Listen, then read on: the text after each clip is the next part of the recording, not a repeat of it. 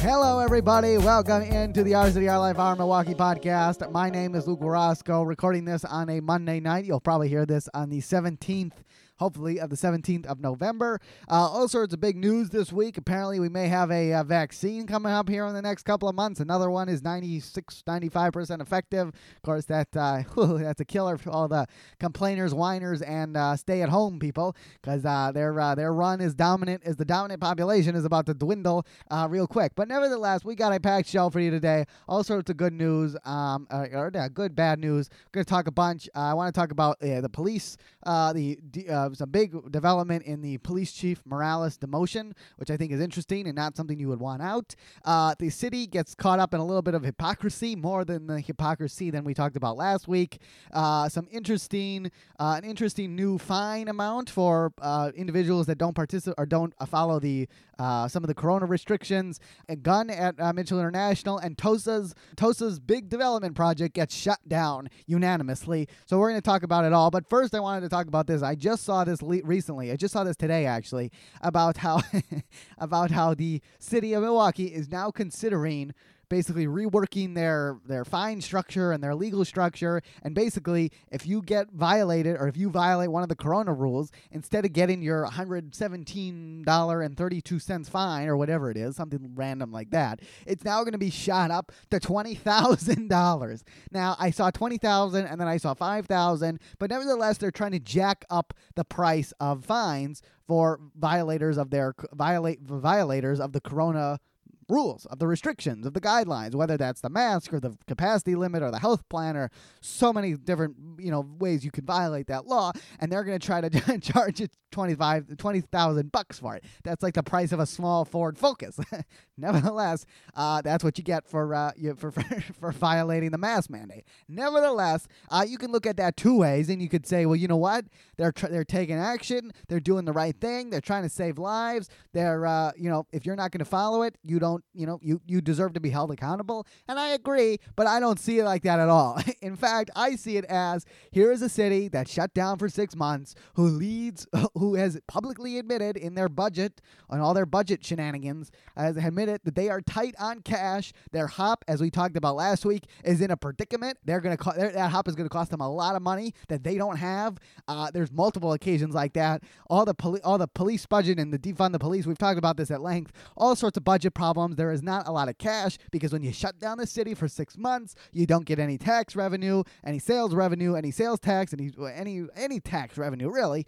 Uh, and uh, though that's the consequence, you don't have moolah, moolah, moolah. So here, very coincidentally, now if you violate the corona restrictions, you get a twenty thousand dollar fine. I think they're trying to cover their rear end. They're trying to make back some of that money that they have. And again, this isn't popular for the people that think the governments are so welcoming and so friendly and, and they would never never hurt a squirrel.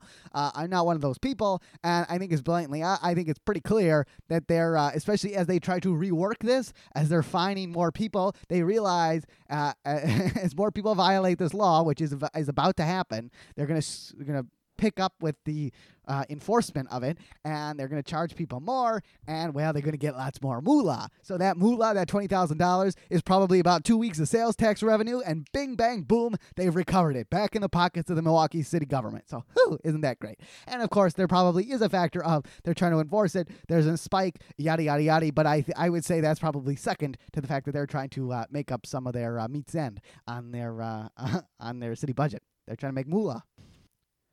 Next thing I wanted to talk about is a little bit of sports. Uh, and I don't want to overdo it with sports because sport, sports isn't everything. This isn't a sports podcast, but when it relates to Milwaukee, I must discuss it.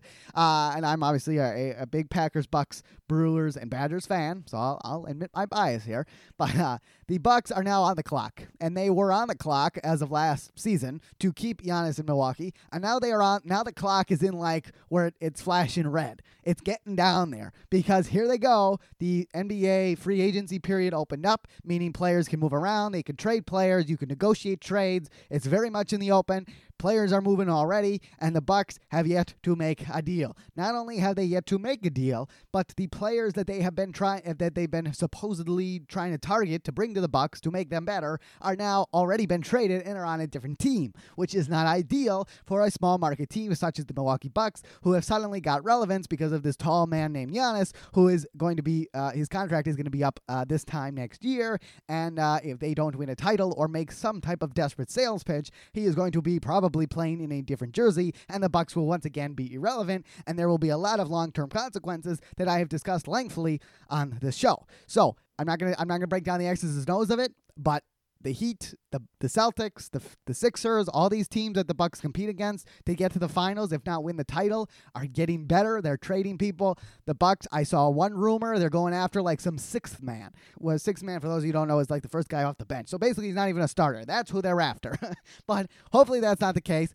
I hopefully they get somebody, but the clock is now in the in the red. It's flashing red every other second because they are coming down the last wire here. And if they don't, I think the only way they're going to make they're going to keep Giannis is either a prove to him that we are willing to build around you, do whatever it takes to bring you a title, which would mean let's sacrifice a first round pick here in the 20s and get somebody, or uh, we win, we get to the finals next season, or the win the title, and then it's well, you've already won a title. I think those are the only two options, and so far, I don't think they have a shot at the title next year, and the clock is tr- is ticking on the whole uh, trade sales pitch as well. So bad times ahead if they do not make a trade. So hopefully they do. Uh, next story I wanted to touch on briefly is I saw this, and again, I don't take sides. I try not to at least. Uh, I just I, I just see how it is and I connect the dots. That's all I do on this podcast. And I saw this and it just made me roll my eyes. I mean, I saw right through this. And again, maybe other people don't. I think it was pretty obvious. I think you you you you, you can't deny how hypocritical this is. And we talked about it a little bit last week about how uh, when Biden won was when the when the presidential race was called for Biden. I would think it was last Saturday. Milwaukee blew up. There was celebrations. I said I have no absolutely no problem with that. I'm not going to sit here on my high horse and be stay inside, kids. No, get off my lawn. No, I, am not that type of dude. But nevertheless, they partied and there was a big party in Zeidler Union Square. The Journal Sentinel, though they might want to delete that video after this podcast, has a big video of it of one of their reporters, and you can see exactly what's happening. And it was, of course, as we talked about last week, a little bit of the old violation of the COVID acts, COVID guidelines, mandates, whatever you want to call them, that went into play the previous week. Uh, and not only that, but the mayor of Milwaukee, Tom Barrett, decided, meh, rules are for losers, and and went for him, went to this rally himself. Not only not to shut him down or fine him or slap him with a twenty thousand dollar fine, but instead uh, joined in with the rally because he just thought it was so safe. And I said that's a little hypocritical uh, you know, it, that, that doesn't that's not a great look. But now it gets worse because now this week there was a Trump rally. A similar situation. There was a couple of masks. There was probably a little more masks. there was more. I, I should say this. There was more masks at the Biden rally than the Trump rally. I think we can all understand that. But there was the same amount of people. They were sort of social distancing, sort of not. There was a big guy giving a speech, and guess who came knocking on the door? The Milwaukee Health Department. Oh, and they were going to shut them down. They listed all sorts of violations, and I don't know whether they listened to this podcast and heard me critique them last week, which I don't think is is is is, is a reality, or they uh, re- they're playing politics here. And as long as you support their candidate, which in this case scenario would happen to be Joe Biden, uh, most Milwaukeeans support Joe Biden, as we saw in the election. Uh, you're getting shut down. You're getting fined twenty grand. So they said they nailed them with a couple restrictions. They said people weren't sitting in chairs, which I don't fully understand. When you look at the Biden rally, type in Joe Biden to your Journal Sentinel. That's where it is, or you can find it on social media, I'm sure. Uh, type it in. There's a video. It's like celebrations, Biden victory celebrations erupt in Milwaukee or something. It's a video. Click on that. There are no chairs in that video, as far as I'm concerned. Uh, also, there was the social distancing issue. Uh, again, you look at the Biden film or the Biden celebration. Not much social distancing. Uh, you could. I. I didn't really. The, the Trump one was was a little bit blurry, but I would bet they're probably the same thing. The numbers. There was over hundred people at the Trump rally, which was a no-no. Of course, when you look at the Biden film, in about one frame, you can count 100 people. Uh, and nevertheless, of course, the rules had not changed from that point to the Trump one. So it's the same rules. Uh, and of course, they were not wearing masks. And again, as I said that, the Biden one, they probably were wearing masks. I would assume 99.99% of them at the Biden campaign were wearing masks. The Trump ones were not. But nevertheless, you get you you know you're you're three for four. I mean, it's the same violations, it's the same issues. The rules did not change, uh, and of course, if you're supporting Donald Trump, you get shut down. And of course, there was some violence that erupted, and people were shoving, and there were some counter protesters, and it was a whole mess. And clearly, that's on the fault of the protesters or the rally goers, whatever you want to call them, and they deserve fines and shutdowns for that, not for their dumb, uh, you know, uh, for their health violations, especially when the Biden people had new problems celebrating. So that's all I'm going to say about that. Again, not taking sides, but there's clearly a, uh, a gap here in, in how they're enforcing the rules, and it does not surprise me that, again, again, our governments are paying politics, and, uh, well, that just doesn't surprise me. A couple stories uh, just to finish out this podcast. We're going to kind of go some rapid fire. Uh, all sorts of good stuff coming down the uh, down the tubes, I guess you'd call it. Uh, first thing, first kind of small story I saw was a gun, a loaded gun. I don't know if it was loaded, but it was a handgun, a real gun. You know, a, a, a shoot people type of gun. that was really immature. Uh, a, a, gun was found at through uh, TSA at M, uh, MKE at Mitchell International Airport, and of course, as much as I like to hype up that airport, you get stories like that, and it's like, you you just you just don't know. And of course, there was no reason to suspect that this, uh, again, there was no reason to suspect anyone there was going to be any type of badness around that gun. But, and of course, TSA found it, which is a good thing. But I just find it hard to believe. All right, honey, I'm packing for my trip to Cancun. What should I bring? I mean, you, you, I, I forgot my gun was in my suitcase. I mean, I would think you would you'd have at least the common sense to uh, to put those two and two together, but maybe not. But I guess I saw that and I I don't know. It was it was slightly unsettling. Uh, next one I saw was the Tosa, Wauwatosa. You guessed that, Wauwatosa, city of I think it's forty thousand. Uh, had a developer come to Wauwatosa and propose a high rise. You know, like a high, high, high rise. You know, like what you find downtown, like a skyscraper. Well, a skyscraper on Milwaukee, on the Milwaukee scale. Uh, yeah, they were going to propose. I think it was a twenty-five to thirty foot uh, story, thir- twenty-five to thirty story building, high rise luxury apartments, uh, right on Blue Mound across from the zoo. Uh, and it's kind of a weird area. Of course, it's right on the highway there, uh, but you get the there's like a Moe's Irish pub, there's a Starbucks, and there's the zoo. I mean, it's really not an up and coming area as far as I'm concerned, and I just don't know who would want to live there. I wouldn't want to live there, but I guess there there was some market research done, and apparently people want to live there. I guess it's right next to the highway, it's convenient, yada yada yada. And well, I don't know, but anyway, there was some opposition, some heavy opposition in terms of to- uh, in terms of Wauwatosans. They were not pleased with this proposal, and I wasn't really either. Of course, I didn't really care. I like development. I'm big business business, pro business at least. Uh, I thought it was a little odd that they were planning a high rise tower for Wauwatosa. Of course, people went ballistic because that's what people do. and of course, the Plan Commission, the Wauwatosa Plan Commission, which either approves or denies these proposals, shot it down unanimously. Uh, so I think it's safe to assume they were on the same page as the rest of the Wauwatosans uh, and are not too uh, supportive of the gigantic high rise in the middle of Wauwatosa. Oh well. Quick thing on the corona. I feel like I'm a broken record. I'll just keep this short. But last a couple weeks ago, I said the problem you're getting here with this corona spike is not the restrictions, is not the guidelines. It's what people are doing. It's people's behavior. And any psychologist will tell you that same thing.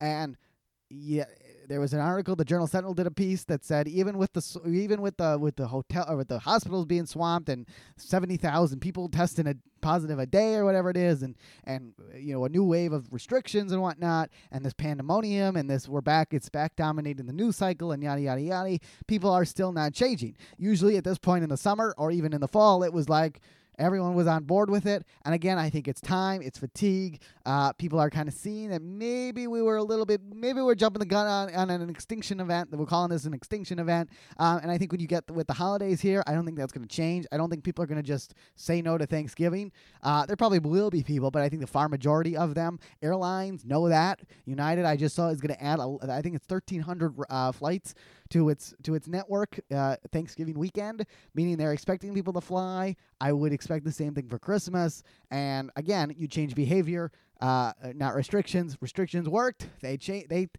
they formed the behaviors, but now it's to the point where these behaviors, people are going to party, people are going to have fun, people are going to see loved ones, and uh, there, of course, there is a population that is not totally understandable, but the, the vast majority of people are not, and that's why you're seeing the spike, or at least as bad as it is, and that does not surprise me. And of course, the last thing is the Milwaukee City Attorney did something that if I was the PR guy for anything Milwaukee, I'd give him a little nudge on the shoulder and say, keep it quiet. Uh, because basically, he came out bluntly and just bluntly announced that the demotion of former Milwaukee Police Chief uh, Morales from chief to lieutenant or whatever they gave him, some lower ranking, uh, who of course then retired because that would affect his pension if he was in fact demoted. of course, it's always good to know they're in it for the community, not the pension. But nevertheless, uh, so he retired, and basically the city attorney came out and said it was uh, he was not given due process. It was basically a fair, it was an unfair firing. And I said it at the time. I said the quarrel between him and the chair, I think it was Vegas or something of the Police and Fire Commission. Uh, the quarrel between them, they both deserve to go. They both did go. It was more than we have some issues with the way you're you're running the department here. It was like personal, and I said they both went. They both deserve to go. They both did go. But I do think now it's interesting that suddenly people are coming out and blatantly admitting that that firing or that demotion was not fair. And of course, I'm not a PR guy, but if I was a PR guy, I would not say nope. I mean, not the great, not the best look that we're just advertising here. That our police chiefs just don't get a fair shot.